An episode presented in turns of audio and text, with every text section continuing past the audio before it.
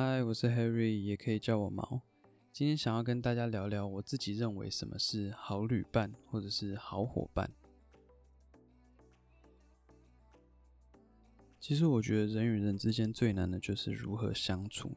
我记得我之前有看老高的影片，里面大概是提到说，人类是高等有智慧的动物，我们拥有自我认知的能力，所以我们能够区别自己与其他人的不同。也因为有智慧，所以我们懂得思考，进而组成社会。但是每个人都有不同的思考，有了不同的想法，就会互相产生冲突。因为我有我的想法，但我不知道你的想法。那因为不知道，所以就会猜疑。而我想，这也是人与人之间最难的地方。因为不知道彼此的想法，所以容易产生误会。但我也觉得最奇妙的地方就是，明明有误会，为什么不说出来解开彼此的误会呢？不过有趣的事情就是。你可能还真的不会选择说出来。至于为什么不说出来解开误会，我想每个人都有不同的想法，或者是在某些事情或场合上就会选择不说了吧。我想大家都有过旅行的经验哦。今天我会比较着重在团体旅行，而不是单独旅行。那这个旅行，不论是你和原有的朋友一起，或者是因为这个旅行而加入群体的旅伴们而成型的。大家可能都有遇过那种很雷的，或者说因为这一次旅行而从此分道扬镳的朋友或情侣。那今天我想和大家分享我自己关于这方面的经验，以及我自己认为好旅伴或者是好伙伴的定义是什么样子。大家应该或多或少都有看过别人发那种很雷的旅行经验的文章，尤其是 D 卡上面超多。可能是因为使用 D 卡年龄层刚好都是学生们吧，那学生时间比较多，也比较好揪成一团一团的一起去旅行。那我觉得他们可能，呃，可以说算是旅行的初学者吧，所以遇到那种很雷的旅伴就很生气，气到想要看底下留言的同学们如何一起骂对方这样子。而我自己看过或者是听到朋友们分享最多的，要么就是不一起规划行程啊，然后。不规划就算了，等真的出发的时候，又在那边嫌东嫌西之类的类型。那这里我有一点点可以理解为什么他们会嫌东嫌西啦。简单来说，就是他们认知错误吧，以为自己什么都能接受，殊不知就这么一个巧合，去到一个地方，或者是你提出来的食物是他们超讨厌、超不喜欢的。那不晓得说到这个，你们有没有想起来自己曾经可能就是那一类型的人？那如果你是我刚刚讲的那一类型的人，我也觉得没有关系。那从现在开始，你可以好好的反思，有没有什么样的做法可以让大家都愉快一点、舒服一点。我先从这种嫌东嫌西的人们开始讲起好了。我觉得，如果你是那种很不会决定事情，或者是担心自己的选择会遭别人嫌弃的人，但你又觉得你自己是很随和，别人提的行程应该都很能接受那样子，那你就说出一个。你完全不喜欢的行程的大方向，例如你就说我不喜欢逛药妆，或者说我今天只想吃跟饭有关的食物，让那些想要提行程的人知道你到底想要干嘛，那这样就可以避免对方提出你不喜欢的事情。不过我想要跟你们说，你要有心理准备，因为现在就是一个多数决的社会，如果大家又是属于超级团体行动的那一种类型。或许一个团体里面真的就会除了你以外，其他的每个人都想要逛药妆，每个人都想吃汉堡之类的。那这种时候，你就要自己衡量，你是要妥协，还是你想要自己暂时的脱离团体，单独行动这样子。你可能会担心说，如果不妥协，是不是将来他们就会不喜欢你，会排挤你之类的，然后可能之后纠团都不想要找你。那其实以我的经验来讲，我只能告诉你，如果他们真的是那一种因为这样之后就排挤你的，这些人真的就是，要么他们就是太机掰，要么他们就是太难搞。如果这些人太机掰的话，我觉得你也不用委曲求全，继续跟他们当好朋友啦。人生很长，你一定还可以找到更棒的一群朋友。那如果真的是你太难搞的话，你也要好好思考一下，是不是你不喜欢的行程太多了？如果是这样的话，我觉得你好歹也要讲个你自己喜欢的行程。总不能人家问你行程，你就说我不喜欢逛药妆，我不喜欢吃美食，我不喜欢看风景，我不喜欢游乐园，巴拉巴拉巴拉这样。那你至少也要讲个你喜欢的行程吧，对不对？那或许团体其他人可能就会对你喜欢的行程会感兴趣，那你就不会脱离团队单独行动，可能就会变成两两不同的行程这样子，尤其是出国，你都已经存了一阵子的钱，才可以和大家一起出国自由行。那在有限的时间里，你当然是要以你想要的行程为优先呐。如果你都只是配合其他人去走那些你不喜欢的行程，那我想这趟旅行对你来说不仅是浪费钱、浪费时间，更是浪费制造美好回忆的机会。我知道人际关系很重要，但尤其是旅行这件事情，我觉得，呃，还是可以多爱自己一点，珍惜珍惜自己的想法，并且实践你的想法跟行程吧。再就是讲讲懒得规划行程、不做功课、什么都说好的人。那我想这种人比较不会发生在提出邀请的人身上，因为是这个人想要出去玩，他去找别人，所以他可能比较乐意去规划行程。这种人多半会是发生在被提出邀约的人身上。什么意思呢？因为这种人可能心里会想说：“嗯，我很棒，我人缘很好，所以才会有人找我出去玩。”那当然，因为我很棒，所以我不应该规划行程，是你们这些想出去玩的人要负的责任。我甚至在这趟旅行里面应该是花费最少的，大家一起吃东西，你们不应该跟我收钱，因为我是被邀约的。如果你有这种想法的话，我只能说你真的是他妈烂透了，根本就是人渣废物。那就我的观点来看，我今天邀约你一起出去旅行，是看得起你。是觉得你做人还不错，蛮好相处的，所以我才想要找你一起出去旅行，一起出去玩。如果你觉得我不够好，可以直接拒绝我的邀约，那我觉得那倒无所谓。那这种人我觉得也很吃人格特质啦。有些提出邀约的人，他本来就是规划行程控。那你不想规划，也不想做功课，只想要等着付钱打包行李出发，那你就真的不要在这个旅行的途中唧唧歪歪，做一个有品的旅伴，好吗？那当然，我也有遇过那一种，呃，邀约对方了，对方也很开心的说好，但是他马上就会接着说，我不会做功课哦，我也不会规划行程，他就直接跟你预防针打好打满，可是呢，他就真的是开开心心的跟着你们的行程走，那我觉得他就算是一种蛮有品的旅伴。那这种时候，我会建议提出邀约的人可能要有一点心理准备。你可能会很希望对方全程都跟着你一起玩，全程都照着你的行程走。但对方可能这个国家去过了很多次，真的要去那个他不太喜欢的行程的时候，他会跟你说他想要单独行动。那我觉得你也不要太难过，因为，嗯，不是你的行程太烂。我会说这种被邀约的人，他很懂得旅行，他知道他想要的是什么东西，所以你也不要太太放在心上。不是你的行程太烂，只是在他的心中有更好的选择罢了。不过遇到这种人，我觉得也很不错。或许你会在旅行的途中发现他喜欢的行程，可能是你从来没有想过的。那跟着他走一趟，或许可以开阔你的眼界。这样的话，我觉得是从旅行中可以获得更多的收获。我觉得这样子反而更棒。还有那种很喜欢单独走的人，可能会因为是女生的旅行，所以只有另一个女生的旅伴。所以，当他想要单独行动的时候，你会变得很担心，说会不会你也变成单独行动，会不会有危险？那这种情况，我觉得你在出发前也要提出来跟他沟通，告诉对方说，哦，你是有这方面的担心或者是顾虑。我相信他也一定很乐意，就是让你跟着他的行程走。但如果对方真的是这个行程只想自己一个人去的时候，这时候你也不要太担心，是不是他不喜欢你？哦，好吧，我也只能说，如果他真的不喜欢你，你也就认了。但我想，如果他不喜欢你的话，可能打从一开始他就不会跟你一起去旅行了吧？或许是这个旅行的途中，你有什么不好的地方，让他开始讨厌你，所以他想要自己走。那我觉得这部分有空的话，你也要好好自己的想，自己想一想。如果不是因为这样的原因，他是出自于一些私人的理由，真的想要单独走的话，那你就赶快做做功课，看有没有什么样的啊。看有没有什么样的行程是你单独走却又不那么危险的行程。那我也来分享一下我自己觉得遇过有点算雷的旅伴的经验哦。那是我在研究所的时候要去日本参加研讨会，那那时候当然就是我跟教授嘛。那其实还有另外一个学弟，他也有一个 project 要展出，所以其实基本上我们不太会去跟教授走一起的行程啦，就是学生我们自己自己。自己找机票，自己找住宿，然后就是我们的行程都是我们自己规划这样子。其实我们在出发前的一些找机票啊、找住宿这些行程规划上面，我们都没有什么太多的争吵。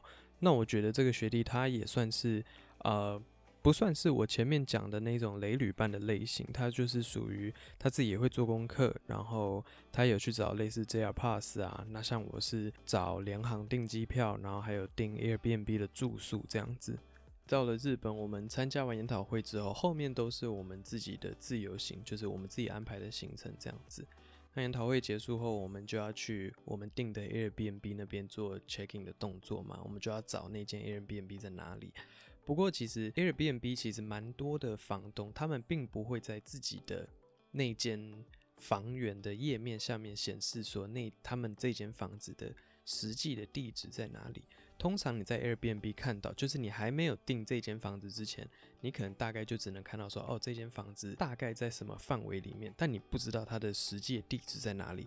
通常都是你确定订了这间，就是这间房子之后，房东都会传给你一个类似嗯 check in 的须知，包括说他会跟你说，哦，他钥匙放在信箱，那信箱的密码是多少，还有其实他这间房子的实际地址在哪里。那当然，我们订完 Airbnb 之后，房东也是有传给我们这个类似 check-in 须知的一个 PDF 档。那是在我的手机里面没有错，但是我也同时都有备份给这一位学弟。然后我们研讨会结束后，就是拖着行李要去 check-in 嘛。那因为其实我自己的 project，呃，它的设备比较多，所以其实扣除掉我的行李以外，我的那些设备，，lily coco 加起来也有快要到二十公斤。那是用一个大纸箱装着，所以我的。呃，我带去日本的行李是除了我的行李箱以外，还有一个大纸箱，我就放在行李箱上面一起拖着走。那我们在找这间房子的时候，就是我们刚下电车，然后出站之后就发现下大雨，所以我就拖着那个行李箱很重，然后因为那个纸箱又随时可能会滑下去，我就只能让行李箱推在我前面，然后另一只手又要撑伞，然后我又开手机在找那间房子到在哪里。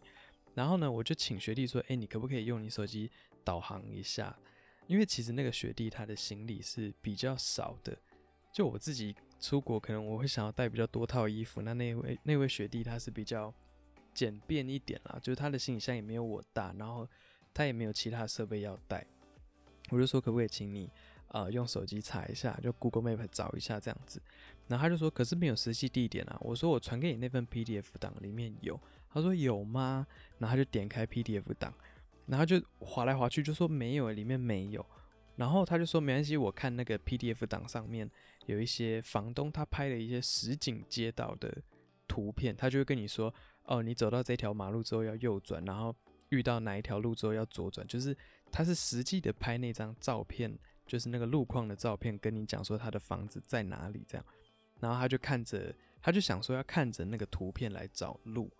然后我就说，里面真的有房东的那个地址，你直接把地址 key 到 Google Map 上面就好。因为我们现在的方位跟房东上面讲的从几号出口出来的方位是有点不一样的。我说你一定要看这种实际照片的话是有点难找到。然后我不晓得他是没有听到我讲话还是怎么样，他就感觉有点那种打死不想要把实际地址输入到 Google Map 里面，他就硬要是看那张实际的图片。然后看那张实际图片之后，就走一走，就是说，哎，不是这里，这边写的，这边看起来跟图片里面不一样。然后又绕了一下路，又找不到。然后后来我就已经有一点，因为我们研讨会结束，其实真的蛮累的。然后我自己的行李也很多，然后又要带那些哩哩扣扣的设备。我觉得最主要是因为下很大的雨啦，鞋子都湿了，然后整个人就开始很烦躁起来。我就有点不爽，我想说，奇怪，用地图。找这个路是很难，是不是？我就很不开心。然后反正到最后也是，我就就一样是我看着手机，然后看导航，然后走到那间 Airbnb 的地方 check in。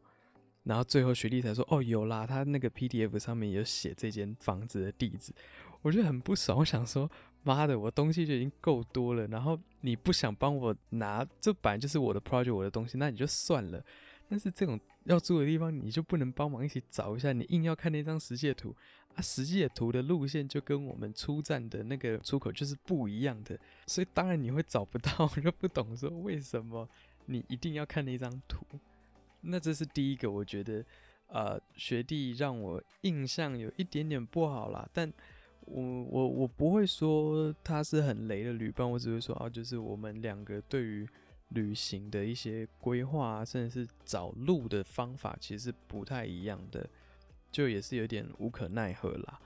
然后后来是第二个让我觉得有一点小不开心的事情，就是这位学弟他喜欢的东西跟我是差非常非常非常多的，就是我们两个的兴趣是完全不一样，想逛的东西是完全不一样的。那学弟他感觉也是，他是属于可以自己单独走的，他也不会去担心说会不会有什么安危之类的这种疑虑。然后可能一方面是他自己去东京也算蛮多次，所以他本来就知道哪些地方其实完全不需要去担心这个安全的危险性这样子。那所以其实我们逛街什么的，其实基本上我们就是分开逛这样。那因为其实到了晚上，我们还是要回同一个地方住嘛。那有时候啊、我记得。让我印象最深刻就是其中有两个晚上，让我有点爆气，就是真的有点、有点、有点牙起来那种感觉。反正第一天晚上是，呃，就我们逛完，就逛，其实也逛得差不多。然后我就问他说：“哎、要不要一起吃晚餐之后再一起回住宿的地方？”他就说：“哦，好啊。”然后我们就我们就约了一个地方汇合，然后就说：“哎、那我们到时候再看看要吃什么晚餐。”那其实。我不晓得你们对于去日本吃一兰拉面，应该是说我不晓得你们对于一兰拉面这间餐厅的想法是什么。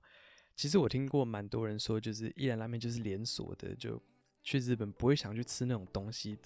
就可能很多人就会觉得说，去日本就是要享受他们当地的餐厅，就是那种和食或者那种怀石料理，或者是那种路边就是可能自己家一楼开的那种乌龙面店之类等等等的。反正我知道有某一群人，他们是极度排斥一兰拉面这个这间餐厅的。但其实说到底，我觉得一兰拉面还蛮对我的胃口。其实我自己是蛮喜欢的。那我就跟学弟说：“哦，我想要去吃一兰拉面。”那呃那个时候一兰拉面还没有来台湾开店呢，那个时候是还没有的。所以吃一兰拉面只有去日本的时候才吃得到。所以我去日本就想说，我很想再吃一兰拉面这样子。然后学弟他就是属于我刚刚讲那种有一点不屑一兰拉面的那一类型的人，他就说，来日本干嘛吃一兰拉面？拉面这种东西到处都有得吃，来日本就是要吃那种比较当地 local 的拉面才对啊。然后我就想说，哇，完了完了，原来学弟是这种类型的。我想说死定了，我跟他可能在这一部分有点不合。可是对我来说，其实吃什么，我比较偏向于吃什么我都无所谓的人，对。然后我就说：“那你有没有想吃什么？反正他就是说都好啊，都可以，就是不要吃一兰拉面啦。”他说：“一兰拉面又没有什么好吃的。”就说：“哦，好啦，那不然我们我们边走边看嘛，因为那时候其实也八九点，我们逛到八九点才说吃晚餐，再再回住宿的地方，其实也算有点晚。那其实有一些餐厅也差不多要关门了，我们就边走边看要吃什么。那我们就在等马路。”然后马路斜对面就有一间丸龟制面所，你们知道丸龟制面所就是在星光三月或者在家乐福卖场，其实现在有蛮多丸龟制面所，就是卖乌龙面的那那种店啦。但那间店真的就是丸龟制面所一模一样的。然后我就说，我就随口说，我说还是要吃丸龟。他就说哦好啊。那我心里想说啊傻小，我想说。妈的！你跟我说不要吃连锁一兰拉面，然后看到丸龟之后跟我说哦好啊，吃丸龟。我想说丸龟这种东西在台湾随时随地都吃得到，台湾没有一兰拉面。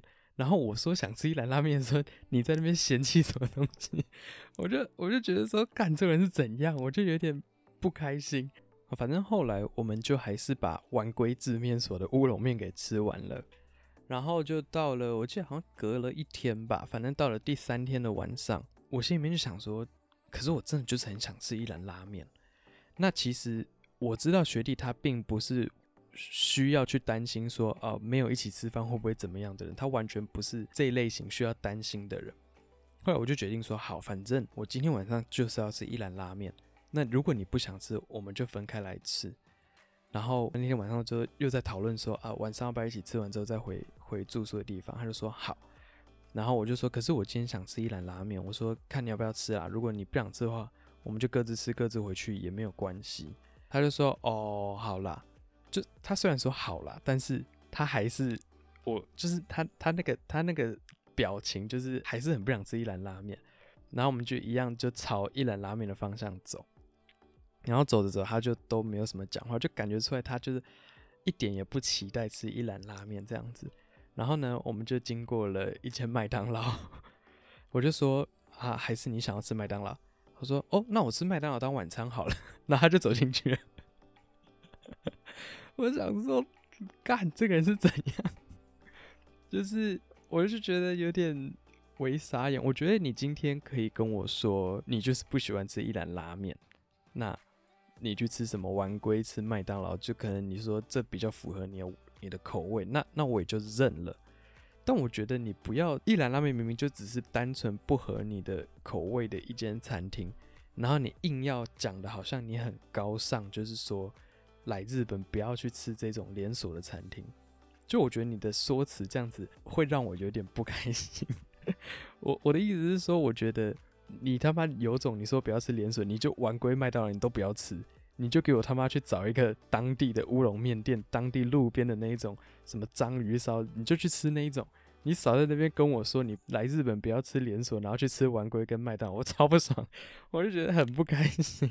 那其实，呃，我后来也想说，到底我到底为什么要花这个时间跟他一起吃晚餐？那其实一方面是因为 Airbnb 的钥匙就只有一把，那如果我们分开吃，没有同时回去 Airbnb 的，就是住宿的地方的话，会有点麻烦，因为钥匙一定是放在其中一个人身上，然后一定是拿钥匙的那个人要先回家，另外一个人才方便回家嘛。但后来其实我想说，干，那我干嘛？我为什么不把钥匙放在信箱，信箱锁起来，我告诉他密码就好，看谁先回去，自己打开信箱拿钥匙就好。这当然是其中一个，我自己觉得说啊，就是我自己也算有学到啦。就是以后如果遇到类似这样子的事情，但第一个，如果我是住 Airbnb，我就把钥匙放在信箱里面，或者说哦，我如果住饭店，我就钥匙放柜台，那谁先回去，谁就自己拿钥匙开门进去。我觉得这样子也还 OK。然后另一个是因为其实那次算是我第二还第三次的自由行啦，就是呃。多多少少还是会想说，是不是晚上可能大家走一起会比较安全什么的，所以才会想说，那呃，可能晚上逛街我们自己逛，那那就一起吃个晚餐，一起回去住宿的地方，可能也会比较安全。不过其实我觉得想想到后面，我都觉得说，啊，其实日本的好像大多数的地方不太需要去担心晚上自己一个回住宿的地方这件事情，因为包括之后我去。自己去东京玩，我也很常搞到，就是可能凌晨两三点再自己走回住宿的地方，就是我觉得好像也不太需要担心这件事情啦。对，那其实我自己的出国经验，撇除这位学弟，其他的出国经验对我来说，我觉得我的旅伴啦，当然我的旅伴有包括，嗯。呃，我研究所其他同学之前也有一起出去过，就除了这个学弟，也有跟其他研究所同学去日本过。然后去日本的话，也有跟我哥出去日本过。然后还有，嗯，好，菲律宾游学结束后去日本跨年，那个时候也有另外一个台湾学生跟我一起过去。我都觉得这几次的旅行，就是我跟着不同的人去，一样都是去日本。虽然说跟着不同的人，但好像真的除了这位学弟以外。其他的人对我来说都不太算是我上述所讲的，或者是像学弟这样子类型的旅伴。我并不是说哦，我很讨厌学弟这样子的模式，我就是只能说这种东西其实你没有去经验过，你没有去相处过的话，你就不了解这个人他对于旅行的定义，或者说他对旅行的规划，他喜欢的东西，或者是。他不喜欢的东西，这个是你要去接触过，你才会知道。因为我出发前，我也不会去问他说，你是不是属于那种很讨厌一兰拉面那种类型的人。谁出发前会先去问这个？当当然，可能以后如果跟新的朋友去的话，我可能稍微偷偷问一下，看他是不是很讨厌一兰拉面那种类型的人，这样可以让我避开地雷。就是说。也不是说不跟他出去玩，就是说啊，可能当我很想吃一兰拉面的那个晚上的时候，我就会主动跟他说，我想要吃一兰拉面。但如果你不想吃一兰拉面的话，我们就可以分开吃，就类似这样子啦。那我觉得旅行也是一件很好玩的事情，那它也可以让你的人生去呃开阔眼界，看到更多不同面向的人。我觉得对我来说也是一种收获。对，那嗯，大概就是到这边这样子。其实我想，雷的旅伴百百种啊，你的旅行经验中总会遇到不那么合的旅伴，在这些经验中，你也要学习如何筛选旅伴。这个旅伴适合怎么样的旅行？那个旅伴适合怎么样的行程？人与人之间相处也是非常重要的。我自己觉得，好旅伴是自己也有做功课、查资料、规划一部分的行程。那如果你真的是因为太忙没有时间了，稍微帮对方检查一下行程规划会不会太累？别人把行程排出来之后，你就用那些地点用 Google Map 搜寻一下，看一下移动的时间有多久，有什么样的交通工具可以到达。我想直接在你吃饭的时候拿出手机来查，应该都是很快的吧？